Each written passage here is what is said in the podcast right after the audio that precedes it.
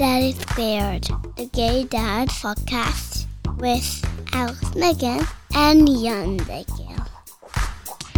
Hello, everybody, and welcome to another episode of Daddy Squared, the Gay Dads podcast. I'm Jan. And I'm Alex. And Alex, uh, I think it's about time that we address the elephant in the room. It's time for you to come out of the closet. Everybody, I have something I have to tell you about my husband. He's not from America originally. I think I only mentioned it in the first episode, maybe. We I think people may have figured it out in subsequent episodes all by themselves.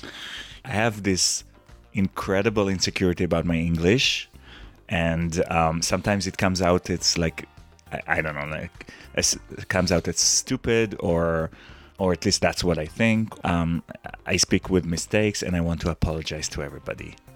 I want to get it out of my system. Yeah, well, I don't know that it's going to get it out of your system saying that, but it's an interesting topic, not just because of you and the podcast, but because in so many relationships, uh, you have people from different cultures. We had an episode about interfaith couples, but Right. what about people who come from different countries and speak different languages? And I will tell you something my Hebrew is very, very strong, right? It is. And yet, and yet, I am absolutely convinced that a third of the reason why we have to go to couples therapy on a regular basis is because we don't completely and fully understand the nuances of what we're trying to say to each other because we don't have the same mother tongue. so I disagree on that a little bit. I'm It's only saying because you don't understand what I'm saying. is I think it's the cultural thing. It's not the actual language. Oh, that's and true. I think it's also, um, yeah, it comes across with us, but it's also with people who are from, let's say, Indiana and Los Angeles. I think Right? that's true, but the further apart you go, the more complex the the misunderstandings are. And I think I think you're right that a, a serious part of it is cultural, but it's also language. Uh, I'll also tell you though, because I don't know whether Jan feels comfortable saying it, we get plenty of feedback from people who say that they think that your accent is delightful and adorable, man, man, and so you're just going to have to suck it up. Yeah, I'll just continue with my insecurities, and um, I think that we'll move I on to love that. his insecurities, and we just it just brings so much pleasure into our relationship. yeah, you know, I get- personally I don't wanna have get, any I want to get serious about this, but seriously, sometimes I think that because of my accent, people don't like, for example, hire me as a web designer. Like I, I have a conversation, like an initial conversation. Yeah, it doesn't help. It doesn't help. I uh, mean, and I don't think this is just an American thing, but you're I think you're absolutely right that an accent, a heavy accent is either something unconscious that affects, you know, hiring or it's actually a fear that managers have that well, what if people don't understand him, etc. Now, I don't think you really have that severe an accent, but it probably does have an effect. Remember that episode that we always refer to in, in Modern Family? It's a great episode. or we should probably put try to put a clip up of it if we can. Yeah, there was an episode where Gloria, uh, played by Sofia Vergara, Vergara, Velga. she was trying to convince her husband to speak Spanish or something. Yeah, to take Spanish lessons. And uh, so he he tried to speak Spanish, and it came out wrong. And she told him, Now you're the stupid one. Oh, that was such a good. That was a great. and it's moment. such a. I think it summarized all of the feeling of a foreign person who doesn't speak Yeah. the language. Yep. Uh, that you feel stupid, and sometimes. Uh, I can't lie. I feel that, and especially working in the media and you know working with people, it's not like I'm in, in front of a computer all day. Yeah. Uh, so it's kind of hard. I'll tell you what, though, what's fun is watching our kids. So I think when kids grow up with parents of two different languages and accents, uh, they develop this incredible capability because our kids can actually Understand me. Well, yeah, that's true. They can actually speak both languages in both accents. Yes. So they'll sometimes say something in Hebrew in this American accent, and then I'll say to them, No, now say it with a proper accent, and they'll say it again with an Israeli accent. They can do the same thing in the opposite direction, which I think That's is totally really funny. wild. Daddy Squared. Today's episode is called Daddy, Which Belly Did I Come From? Which is kind of summarizing two issues that we're going to cover today. We're going to talk about open adoptions and we're going to talk about relationship with a surrogate. So both of them are kind of answer to your kids' questions of where did I come from. And it's funny that uh, just by accident, usually we interview people from Los Angeles and New York. These two people come from the South, so Heather from Indiana and Eric from Louisiana. Yeah. so that's kind of a unique uh, perspective that Or we get there. an and accent. one. Yeah. Oh, yeah. The accent. Love the accent. So, and we'll start with the with the surrogate. So Heather, Man, let me see if I say it correctly, Manojlovic. I Let me did see it. it. Can I see it? I did Okay. it. Shut up. Okay. I've shut up. She is the surrogate coordinator at Circle Surrogacy and a two-time surrogate. And you know what? We actually thought about interview our surrogate. Yeah. But she is too shy. So, um, and she didn't want to speak on the podcast. If you're listening, Carly, Carly, we're we gonna love get. you. We're gonna. Yes, we love Yeah. you, but we're also gonna get you. She's going to this. warm up to it. We're gonna get you on this podcast. so we turned to our friends at Circle Surrogacy and, and they gave us Heather, which she also did the, the thing herself, but also she is the surrogate coordinator, which means that she has experience not only from herself, but also from other surrogates who she works with. So we kind of try to discuss with her about don't make that face. People understand me. Wow. Um, so remember how we talked about he was feeling a little bit insecure about this? Apparently, it's a little bit more than a little bit insecure. So she was gonna talk about the relationship between uh, the surrogates and the fathers, mostly after the birth, but Right. Also before. So that's gonna an interesting thing. Do you want to go with the sponsor reading before we go to Heather? Sure. Stop looking at me like that. Dear God. I also want to say this before the sponsorship message. We have been recording for seven minutes, and our children have not burst into the room saying that they have to make a poop or I don't know any other problem. don't And curse it. I know it's amazing. Okay. Are you ready to become a dad? Surrogacy is a wonderful way to grow your family. Circle Surrogacy was founded by a gay dad through surrogacy and has been helping gay singles and couples become parents for over 20 years. Because surrogacy is an emotional and financial investment, finding the right agency to partner with you and support you on your journey is very important. Circle Surrogacy believes that everyone should have the opportunity to be a parent. Learn more at circlesurrogacy.com. I want to really thank Circle Surrogacy for believing in us and, and sponsoring us, too. sponsoring us throughout the whole season two of our podcast. And it's very good to have them as a source also for information. So they brought us Heather, who gave us this amazing view of surrogates. Yes. And we want to share it with you guys. So here she is, Heather Manojlovic, Manojlovic from Indiana. Here we go, Heather. Heather, good morning. Good morning. How are you? Are you in Indiana? Yes, I am. I am in lovely Indiana. It is nice weather here today. Thank you So- for joining us this Thank morning. Thank you. Yes, we have uh, a lot of questions because some of our listeners are really curious to know about the relationship between surrogates and uh, intended parents, especially after the birth. Yeah, absolutely. And you are surrogate coordinator at Circle Surrogacy. Yeah, so I am, I was first introduced to surrogacy um, by a good friend of mine. Um, and I went through Circle. I did two journeys myself, and I just, surrogacy kind of became my passion project. And so anytime that I had the opportunity to educate or advocate for surrogacy, I took the opportunity to do that. And then Circle had a position come available in the surrogate intake department. So I submitted my resume, I interviewed, and luckily I got the position. So now I get to spend a large part of my time helping educate women that are interested in surrogacy about the process and helping them through those beginning baby steps towards becoming a surrogate. My husband Jan was a. Um, Oh, really? I thought you had another husband. yeah. No, this husband, One of the this, This particular husband, Jan. Shh, don't tell anybody.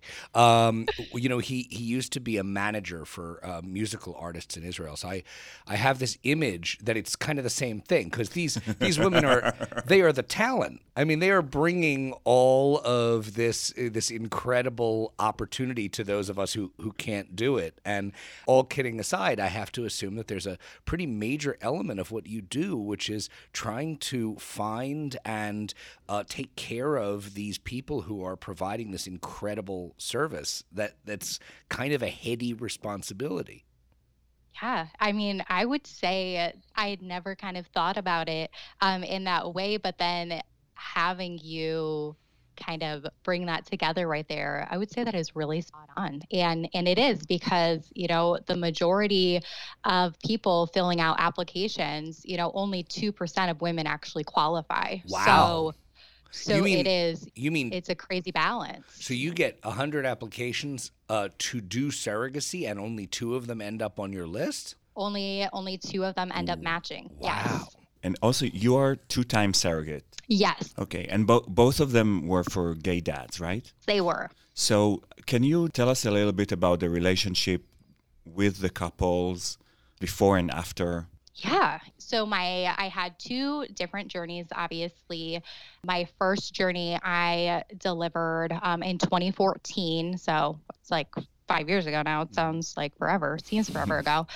I actually started that journey with my intended parent, and it was considered a single dad. So we were matched. Um, and the thing that struck me about him, I was just in awe of him, was that he had been in a relationship for 10 years and his partner didn't want to have kids. So he decided that he was going to leave that relationship and just pursue parenthood on his own and kind of take this leap of faith. So, yeah, so it's just like this really moving story. We started off this journey, and he was just, you know, a single gay dad. And then through that process, um, he actually met his partner. Um, and they later on got married. And so it was just, it was really amazing because what I thought was this initial journey with a single guy turned into this journey where then I met his partner and I grew to build this relationship with both of them. So, yeah, so that was really special. I think, to even my own husband, um, he has their contact info too. And so he's so funny. Sometimes I always try to be thoughtful, you know, when Father's Day rolls around and things like that and say, like, Happy Father's Day, you know. Um, but every once in a while, I kind of just like, it totally slips my mind. And my husband is the one to actually say, like, oh, I already talked with them today. Did you send them wishes? And I'm oh, like, wow. Oh, you're so good and i'm just failing at life right now so um and so so it's yeah. been it's So been I take it you're you're still in touch with them. yes yes very much so. We're still in touch. My husband stays in touch with them. I stay in touch with them. Um you know we send pictures back and forth. Um i don't know it's just like a continued friendship. So and So- i i say this but I always tell people when I'm talking about surrogacy and talking about the relationship that it can be what you're looking for it to be, you know, when you're going through the surrogacy process. I know for surrogates, they really want to just help their intended parents achieve parenthood and they want to support them through that process. However, or whatever that looks like for their intended parents. Um, and so, you know, I told my intended parents from the beginning, you know, um, I'm comfortable with what you're comfortable with. If you want to have contact and continued contact, I'm all there for it. If this is kind of like a chapter in your life and more distance kind of happens like i'm i'm understanding we're all living life and i mean i have two kids myself so i barely have time to get my laundry done every week so i just um Oh yeah, we I we we stopped that. doing that a long time ago. Um, Just throw them to the trash. we just throw the clothes in the trash. Um, uh, you uh, so you have your own kids. How do you feel about the relationship that you have with the kids that uh, you did surrogacy for? you know it's it's kind of interesting because i think a lot of times with surrogacy a lot of people talk about the relationship that the surrogate has, you know, in terms with the surrogate child or the connection with the surrogate child afterwards. And a lot of times I find I find this for myself and I also find it for other surrogates, you know, where we talk about the connection is really more that connection with the intended parents. Like for myself personally, I see those surrogate babies that I carried, that I delivered, um, and I see them with their parents, and it is it's an amazing thing. But I wouldn't I per se don't necessarily have a full on relationship with those kiddos. Um, I know that their parents obviously talk about, you know, their birth story and how they came to be, but they also are a little bit younger. They're my first surrogate um, baby that I delivered is turning five in December, and my second is three. So, so there's some you know they're a little bit younger. I think i think that it's a different it's a different balance. And so compared to my own kids obviously it's a different thing. And like i was saying my connection really is more with my relationship you know with my intended parents even though their children are like the primary topic of you know our conversation and what we're talking about. It's it's kind of an interesting dynamic actually yeah yeah we've had a similar experience i think with with our surrogate when we went and and met her last year when our kids were already three years old yes uh, the relationship is much closer with, with us. us. than it is with the kids T- tell me a little bit about your um the second parents yeah, absolutely. So I started the process for my second journey about six months after I had delivered from my first journey. And I remember being at the hospital and telling my husband, like, oh my gosh, this was one of the craziest, coolest things I've ever done. I want to do it again.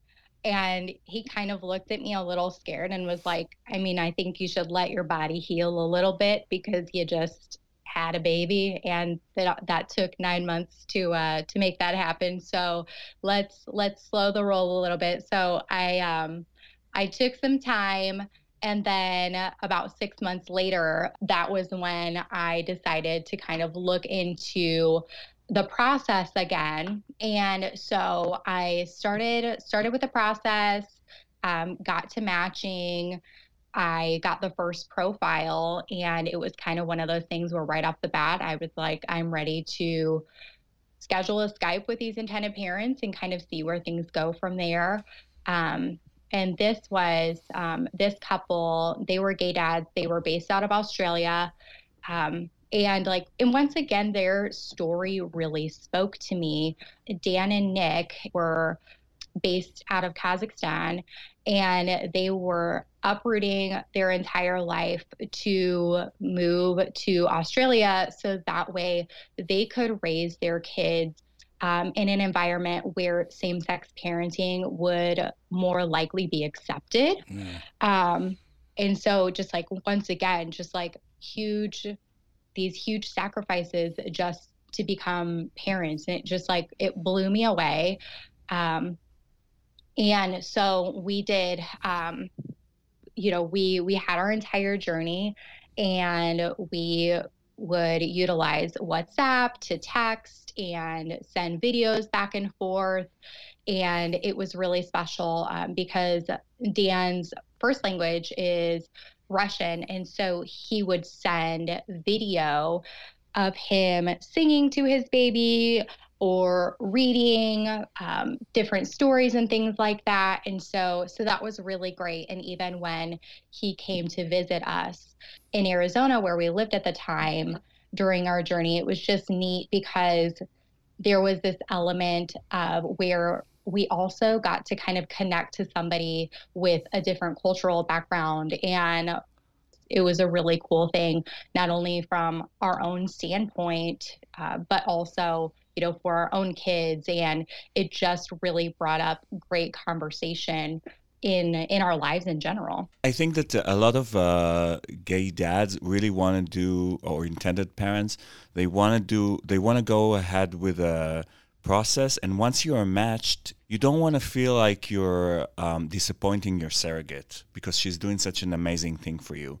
How can you be clear about what do you want the relationship to be and what is the thing that will never be disappointing for the surrogate think and this is just the surrogacy process in general is just remembering that communication. And so um, i know like when i went through circle it's relationship based matching. And so that is already when you're going through the matching process, not only as a surrogate, but also as intended parents, you are giving that information about what your hopes are during and after a journey.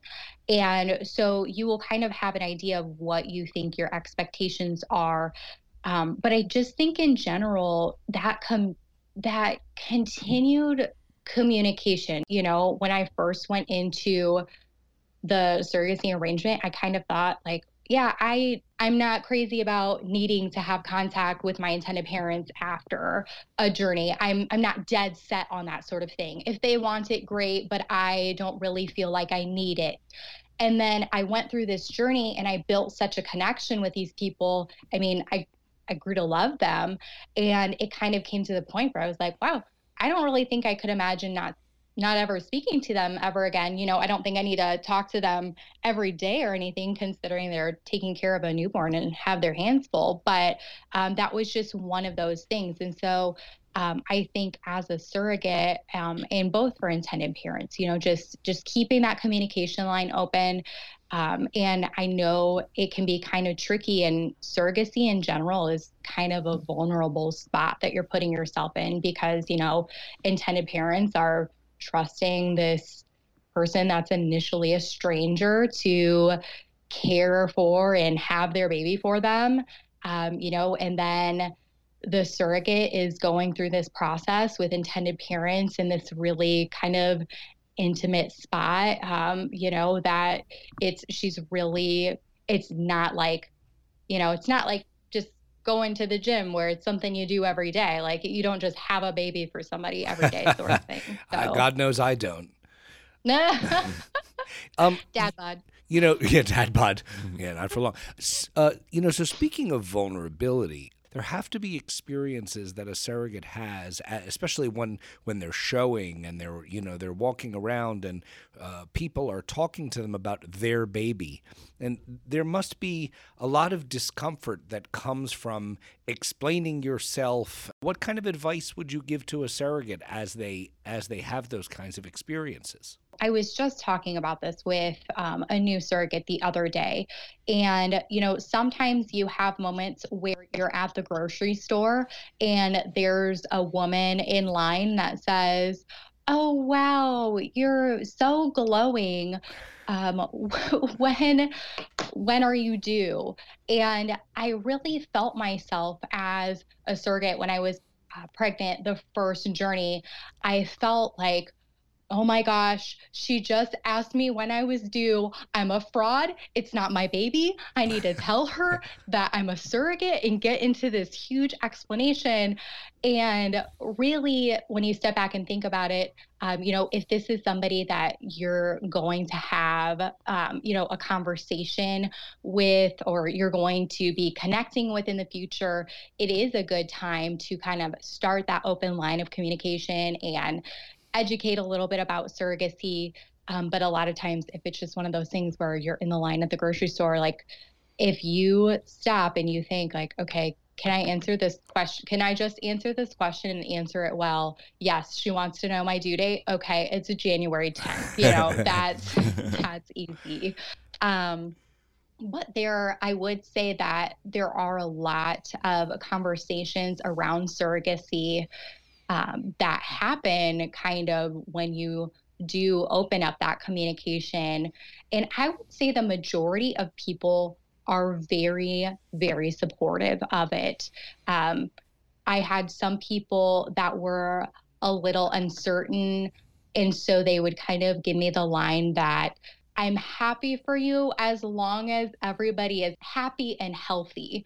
There, I, I definitely had people that would say things to me like, uh, I don't think that gays should be able to have kids or, you know, things like that, where it was just, it was shocking right. um, to hear that. Um, it was, it well, was and you are, it's setting, you know. And you are you are enabling that. You are you are placing children into a gay household right and and so that's uh i can imagine that that can be a source of uh unhappiness for some of the people that you might interact with or Um, even family. I mean, or even family. religious family. that was the case with our surrogate Yeah. for example where her family were very Against unhappy uh, about that I, you know i guess the sensitivity that i have and the question that i would ask is what can the parents the prospective parents do to make sure that you feel that the surrogate feels constantly supported regardless of what might be going around going on in, in their surroundings Yeah, I mean, I would say just anything that you're likely doing as her intended parent is supportive. Like, I, and she doesn't expect you to make up for other people's bigotry. You know what I mean? Like, Sure. she is wanting to be your surrogate to help you become parents. And the last thing that she wants you to be worried about is, you know, whether people that she knows or people that she's related to are worried about her, um, right you know, caring for gay dads, because that's just at the end of the day, that's like part of what has drawn her to be your surrogate. And that's part of what she loves about you. And she wants you to come towards parenthood having you know i mean parenthood is hard enough so she wants you to come to that point of parenthood in with as least um least amount of stress as possible Yeah, because Um, God knows the lack of stress is going to end instantly upon birth. So yeah, we should This for rest the up. surrogate. Well, Yes, for for the exactly. parents. you know. So, so yeah, Um, so just um, yeah, I would say you know everything that you're already doing, like your surrogate, just probably appreciates you on so many levels that you don't even realize. Interesting. Um, so one last question. I know I know that there are a lot of uh, groups on Facebook for uh, surrogates, and uh, and even uh, when we g- went through the the surrogacy journey, our surrogate kept talking about the groups and how is she in touch with uh, with other surrogates through this group. I was wondering if there's any discussion in these groups about intended parents, especially like bad experience with intended parents and what they would be.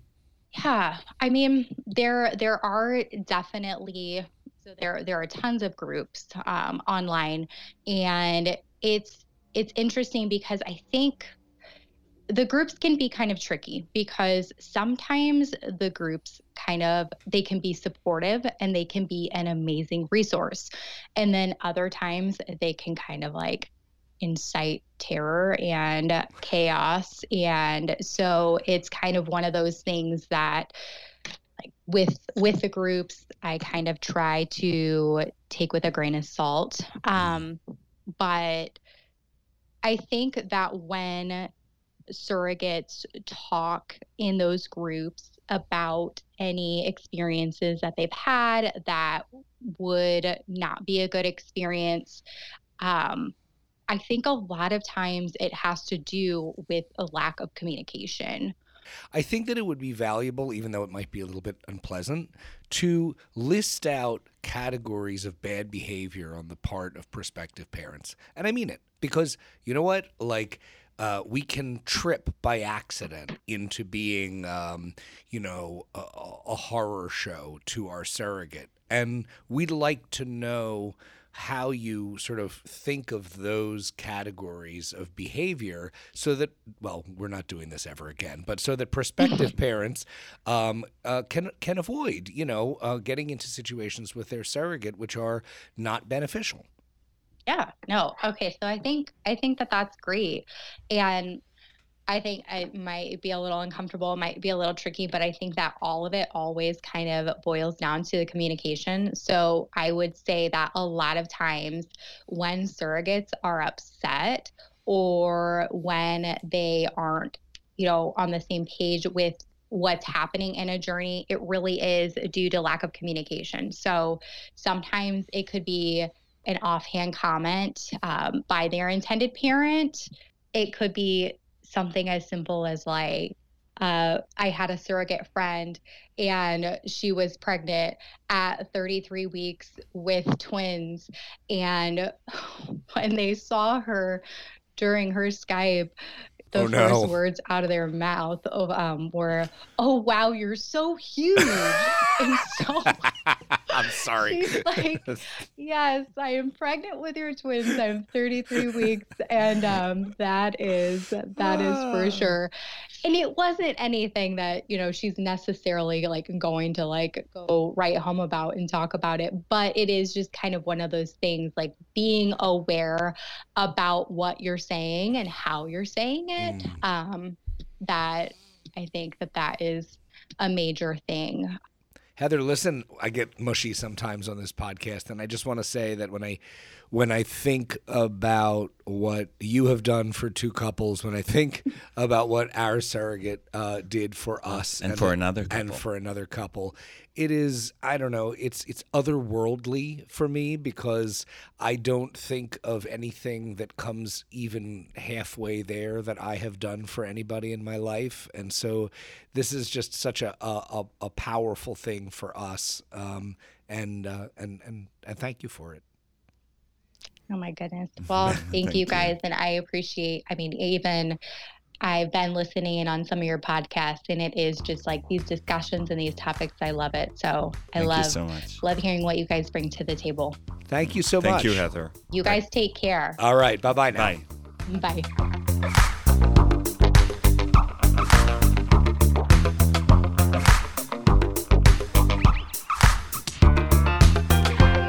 So Alex gets mushy a lot. I don't get all right. I get mushy a lot. There are all these jobs like uh, lawyer and and uh, what I do for a living and what Jan does for a living, which are valuable and and and, and important and all that, but. Then there's this whole class of people like I don't know nurses and social workers and uh, psychologists and God only knows what else that are contributing to the well-being of people every day.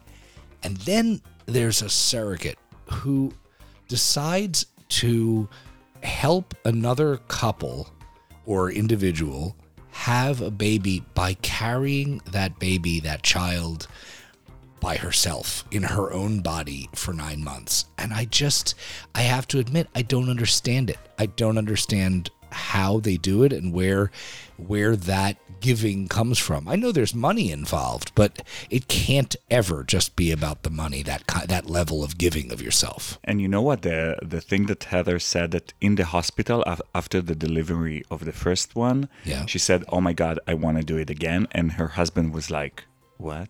Well, I'm going to tell you something. If I'm confused about what surrogates do, surrogates' husbands, that's just well, I don't even know what to say because our surrogate's husband is the sweetest man around. He was amazing. But you say to yourself, wow, you're going into this process and it's going to be like what you've done in order to have your own children, but no child results from it. Wow.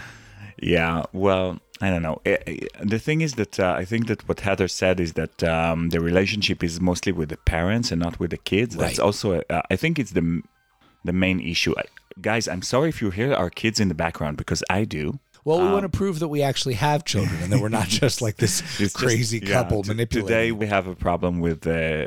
we have a child. we have a child child care malfunction. All right, guys, if you have stories about your surrogates and you want to share with us, please, please do uh, write to us at hello at daddysqr.com or on Instagram at the Gay Dads Podcast or on Facebook at Daddy Squared. Daddy, SQR.com.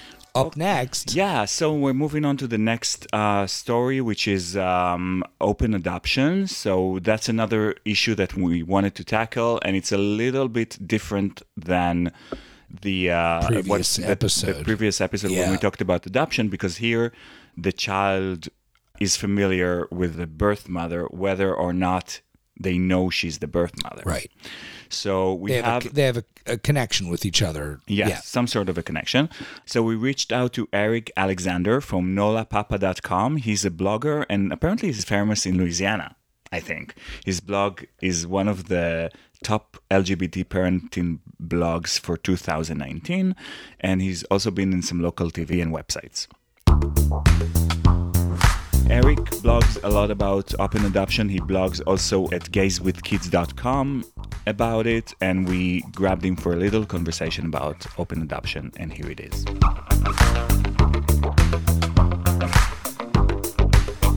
Eric, hello. Hey there. Good to hear y'all. Let's. Uh, where are you talking Uh, to us from? South Mississippi is uh, I'm reared uh, from, but I live in New Orleans. I've lived in New Orleans for about 20 years now. Right, and New Orleans is considered like a gay-loving place. How It is for the most part. It's like a little island off of Louisiana. Right. I, I I've done some gay loving in, in New Orleans, so oh well, that's great. New That's Orleans for another podcast, that. though. that's for yes, that's for our explicit lyrics podcast. Eric, we, we would like to talk to you to, today about open adoption, and um, you blog about it, and Alex and I basically know nothing about it, and maybe some of our listeners. So, can you tell us a little bit about what does it mean? Open adoption means that uh, you know who the birth mother is, not personally, but you uh, usually go with a private agency, and that private agency has uh, like a catalog of different adoptive families, and they give that catalog to the birth mother. And she chooses one, and then that way the birth mother knows uh, she has a peace of mind knowing that the baby is being cared for, uh, that uh, she's able to see pictures and and and see the baby grow, whether it be a text message picture or an email. Um, And she get And to I- meet the, the, the child. Throughout, but it's up to the discretion of the adoptive family of how often. You know, I mean, again, with me, I didn't want it too often because I I was always afraid that like, what if she wants to come back or Right. you know, uh, just I was afraid of her knowing too much. But the the more we got to know our birth mother uh, from our first child, um, we just loved her from the beginning, and we developed this really sweet friendship, and it was genuine, and I knew that she was being real with us, and after talking privately with Douglas and I, we decided that we would like her to be able to have personal visits and see with her own eyes the way that the baby interacts with us and to see the love that that we provide for the child it was really a beautiful thing after the first year though i will say we backed off of that because we didn't want to confuse the child we didn't Uh-huh. want to confuse our, our, our little girl so that went from personal visits like two or three personal visits a year during that first year to strictly just pictures Does uh, the birth mother live near you guys? They actually were from Louisiana, New Oh, wow. Orleans, of- Wow. of all places. They lived, uh, you know, Mandeville, technically, which is about uh, 35 to 40 minutes away. But in retrospect, that's like so close, Right, You know, Right.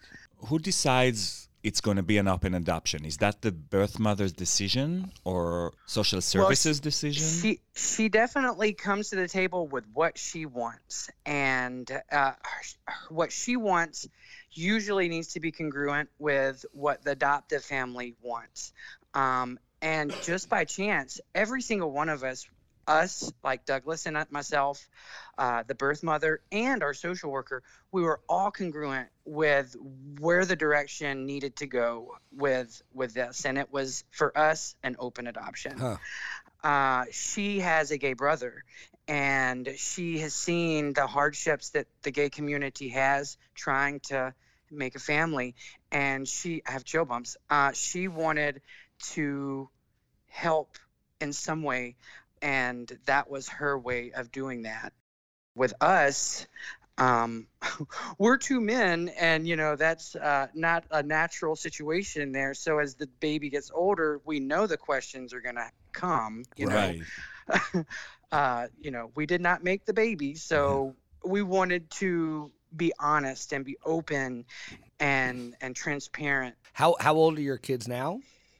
Allie Mae, our oldest, who I've been talking about, she's three and a half. Okay. And Ella, our youngest, just made two last week. Wow. So Allie Mae is the same age as our kids. Yes. Um, and yeah, uh, play date.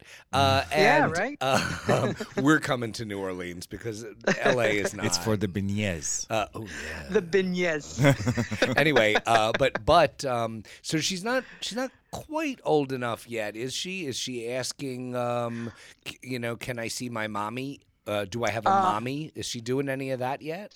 Well, uh, not necessarily the mommy part, but uh, one of my latest uh, blog pieces I wrote about touched this exact topic. And uh, we knew her going to nursery school, she would see the mommies, right? Right. She would see she would see the mommies come and pick up the children, and she I, I knew it would happen. And I talked to Douglas. I was like, I'm waiting for it, and I'll be dog if it didn't happen. she came home and she said. I don't have a mommy. This is when we were putting her to bed, and and Douglas and I both looked at each other and were like, "Oh crap, here it comes." um, and we said, "No, no, no. Every everyone has a mother." I kind of get had to veer away from the mommy part, Uh-huh. you know, because that was such a personal touch Right. to it.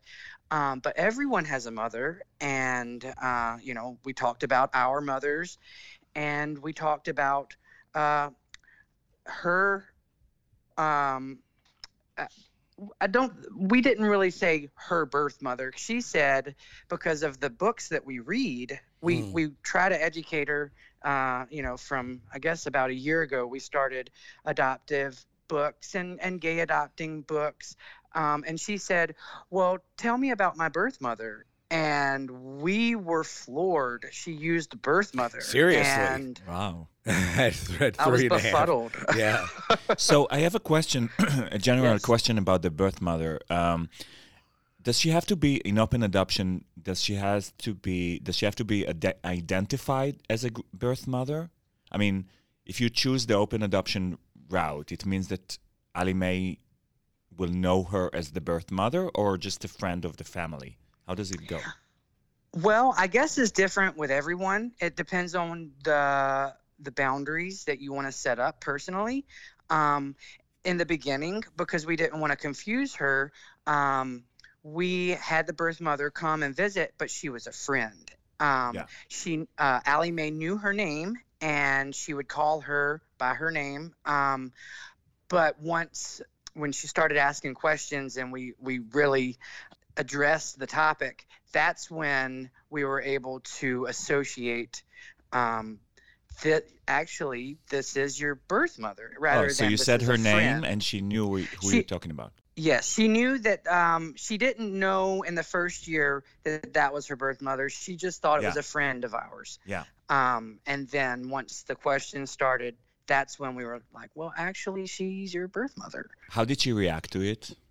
She said, she is. And, and listen, she's three and a half, so it was Right. like, I mean, she said she is, and we were like, she is, and she goes, well, can I see her? And we were like, yeah, uh, yes, you can. Um, so we, uh, you know, as soon as we tucked her in to go to sleep, we called her and was like, hey, come over for dinner. And she came over for dinner. And, you know, Allie Mae had to warm up to, to her like she does with any kind of unfamiliar situation. Um, it took about 30 minutes, but then she told me she was in the living room uh, while her birth mother and Douglas were in the kitchen. She said, Can you go get my birth mother? and I, I, I was, I mean, three and a half, like she was 12 or 13 all of a sudden. Right. And I said, sure, I'll, I'll, yes, ma'am, I'll go get her. So I went in and I, I told her that she was being summoned. And uh, she walked into the living room and Allie Mae looked straight at her and said, Are you my birth mother? And she said, Well, y- yes, I am. And she said, um, Well, can we go play with toys, birth mother? That's great. and that was that was that. It was like addressing an elephant in the room. It really I think that the myth around uh, open adoption is that um, you live in fear that the biological parent will want the kid back. Mhm. Can you talk a little bit about this? How did you I- feel, and how did you, if you ever overcome it? I assume you Well. I'll tell you. Um, this is really it's kind of uh, ironic, but last night I had a nightmare about it, and I mean it. It is, and like I said before, I was fearful of it all together in the beginning. Um, but as we grew, I was able to release that fear. Um, now, our second daughter, Ella, she has a closed adoption. Uh, Um, we knew the m- birth mother through our agency, but the birth mother uh, did not want a relationship with a child because it hit really personal nerves, and she didn't. She wanted the baby, but she couldn't because of, it was just beyond her means. So Mhm. she had to just, you know, go the adoption route. Now, with her situation, um, I don't know when what I'm about to say. I don't know where other states their laws are.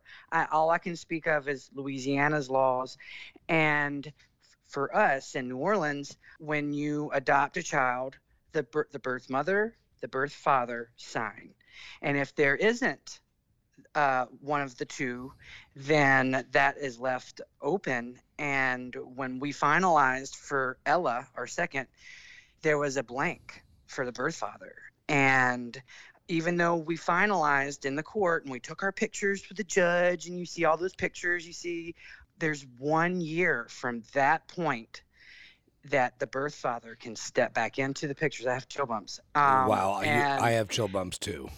and he could come in and this is where that's my dream came in last night but for me and i don't want to scare anyone but for us that's absolutely cannot happen because we went past that year mark already Right, so there's nothing that he can do that's just i guess where i you know still have that fear even though it's not rational Yeah, that's um that is I, I think that that's a, a f- a fear that um, all gay parents have in some form or another. Even if it's IVF, there are still fears, but I guess they're much much smaller fears than when it comes Yeah. to uh, a- adoption. So, Mhm.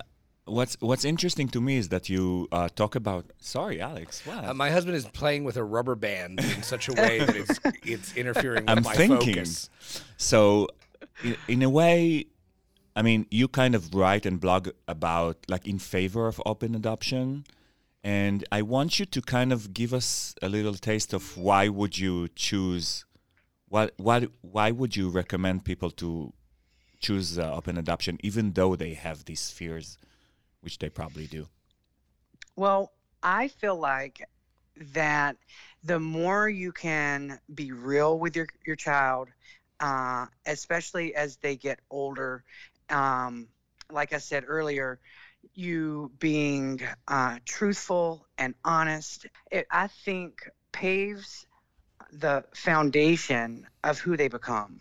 Um, I feel like that as she, our uh, Allie Mae, as she gets older, she'll know that we will tell her the truth about whatever she may ask, you know? And I feel like that that is it's integral and and her development.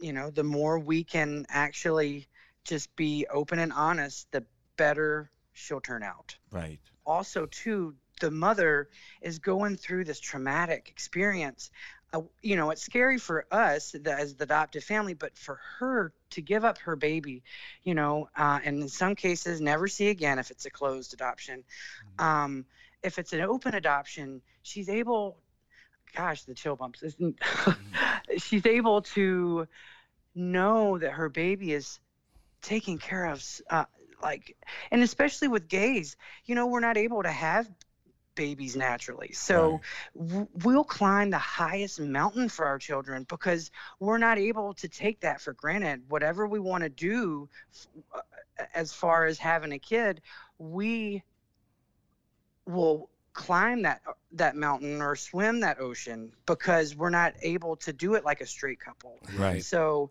you know, they're able to see, oh, wow, you know, you want to go to a private school or you want to play the violin. I mean, there's these things that Oh God, not the violin though. So I kind of like, I like the piano. But, you yeah, know. you know what? The piano is good, except you can't carry it around with you. I all I think about is what gets the the girls or the guys, and I think that it basically is the guitar. It's basically Oh, always right. it's You're so always old the game. fashioned. No, you need it's you can carry it around and you play it and then they just gather around you. It's amazing. anyway, um uh so you you um you did this adoption um in Louisiana. Um you were living there the the um both birth mothers are from Louisiana? Or, They are. right? And so, is Louisiana a particularly gay, unfriendly state when it comes to adoption, or is it is it cool?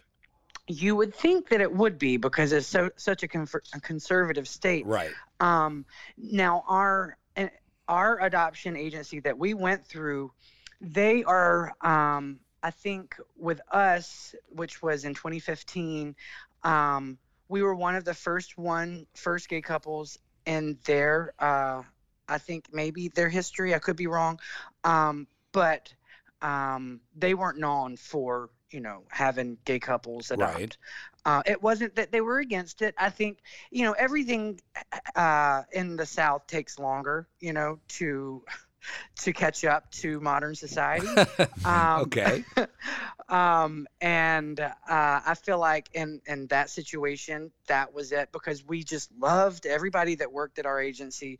Um, and you know our adopt uh, adoption attorney, our social worker, they were all so accepting. Um, now, when we started out the journey and we were researching, um, obviously you know, the Catholic uh, agencies and stuff like that, they were a, a no go, which Right. is you know you'd know that, but right. um, for the most part, what I've found is accepting. Um, I have a couple of friends. They were actually the only gay couples that we knew that had kids, and we reached out to them, and they uh, helped us find this agency. Um, but they weren't allowed to have both of their names on their certificate. Uh-huh. Uh, and how, how heart wrenching is that? Like, I can't even imagine. Um, but now they are because of the, the change in, Yeah. of the laws I and see. everything. But in, in the beginning, when they adopted, I think she's eight, um, maybe nine, I think eight. Um, when she was born, only one name could be Got on it. there. Right, and right. since then, you know, both of us, Douglas and myself, were on uh, the birth certificates. Yeah. Do you know what uh, made you? Um, what made the birth mother choose you guys? Um, well, I, I the the portfolio we put together, um, you know, it it was about everything that who we are, um, uh, our families that embrace all that we stand for, our church that we love. We're Episcopals, and they embrace us for who we are. Um, her her father actually was an Episcopal priest, so it was like, oh my gosh, okay, Wow. so that's awesome. Yeah. Um, uh, it was like different different things. Um, it almost seemed uh, like uh, like the universe was putting us together in the same room. It, Right. It's really, it was weird. Um, I haven't I haven't seen. I mean, and it, t- three and a half weeks it took for our adoption for Allie Mae. We were told five years because we were a Wow. gay couple, um, and it turned out to be three and a half weeks. Wow. Um, so I really think that there were really uh, very important things that had to happen, and it just each thing lined up like a constellation. Amazing. Are you in touch with the with her brother, with her gay brother? We're not in touch with him. I ask about him often when we do talk to her birth mother. Um, but he didn't see Allie Mae, did he? he he has met her. Yes, Oh, he met her when she was a little baby. Okay. Uh, I think uh, we're coming toward the end. I, the, the, the end. I have one last question. Um, and what is your recommendation to gay couple who start looking on at adopting? Um, what kind of research do you recommend them to do? Well, um, I like what we did. We went to Google, um, Yeah. and that is saturated with all. I mean, you, you talk about a rabbit hole. I mean, it really it, it's almost overwhelming. But you really can't educate yourself with um, whether it be open adoption or closed adoptions, agencies, fosters, all these different things or terms that you may have not known before and uh, different websites can help with that. Um, and uh, you know, I, I'm gonna branch off here real quick, but open adoption is is I don't want anybody to take away fear from from what I might have said earlier. Um, it's a good way to grow because you know you might come in from this corner of being fearful of of open adoption, but once you embrace what it's about from both sides, whether it be your reason or the mother's reason, it, it's a beautiful, beautiful thing. Right. Eric, thank you so much. NolaPapa.com, right? That's right. It's so Nola catchy. Papa. I just want to. I just want to say, probably inappropriately, your accent is so good. It's so like we we we Yankees just it's it's be- much better than a British accent. A British accent is good, but a really good Southern accent that's just the best. Oh, I appreciate that. Yeah. Um, I, I've lived in New Orleans for 20 years. I'm waiting for it to fade, and it just won't go. no, anywhere. don't let it go. Hold on. Thank Eric, you, thank so, you so much, much. Eric. I appreciate that. Thank you for reaching out. It's a pleasure, you guys. All right, bye bye. Okay, bye. Bye bye.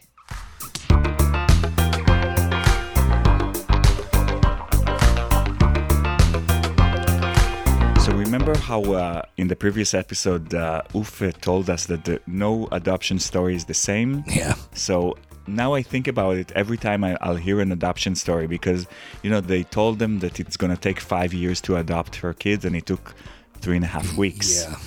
That's really amazing. I mean, the, the fact that they don't really know Right. for good or for bad what's going to happen there is uh, is crazy, I think. I, I will tell you, I, I genuinely believe that the surprise of getting the kid in three weeks is the best thing that could have happened because the ability to prepare that's that's bullshit. Like the best thing is to have the thing dropped on you as quickly as possible, and then you're just gonna have to figure a way around because you know having years to to get every part of your house i don't know baby proofed or whatever is not going to help your preparation for having kids Right.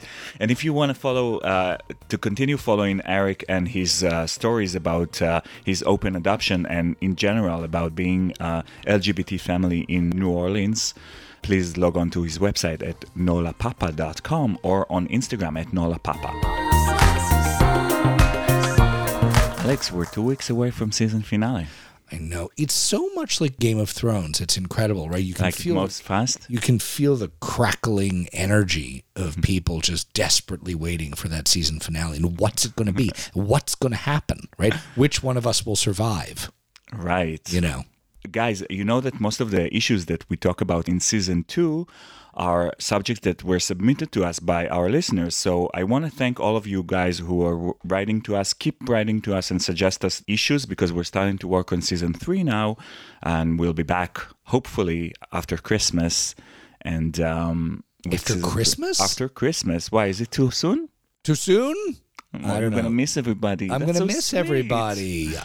Oh, we have tons of surprises uh, in between, so don't worry. I don't know. I don't- listen. everything should be revealed. I I don't know if our listeners know how much we love doing this. I, I love doing this. I love talking to the people we interview. I love reading the responses that we get.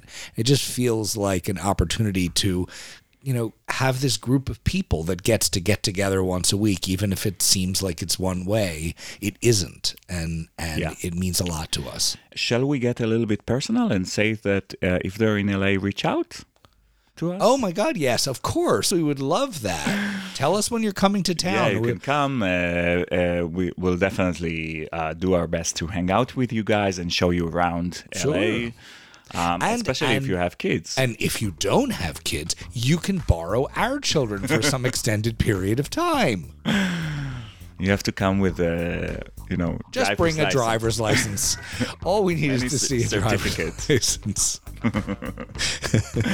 Guys, I wish you an amazing week. Enjoy the summer. That's right. I hope you love it as much as I do. I hope the dad bods are going as they should. We're going to see you next week. Thanks. Bye bye.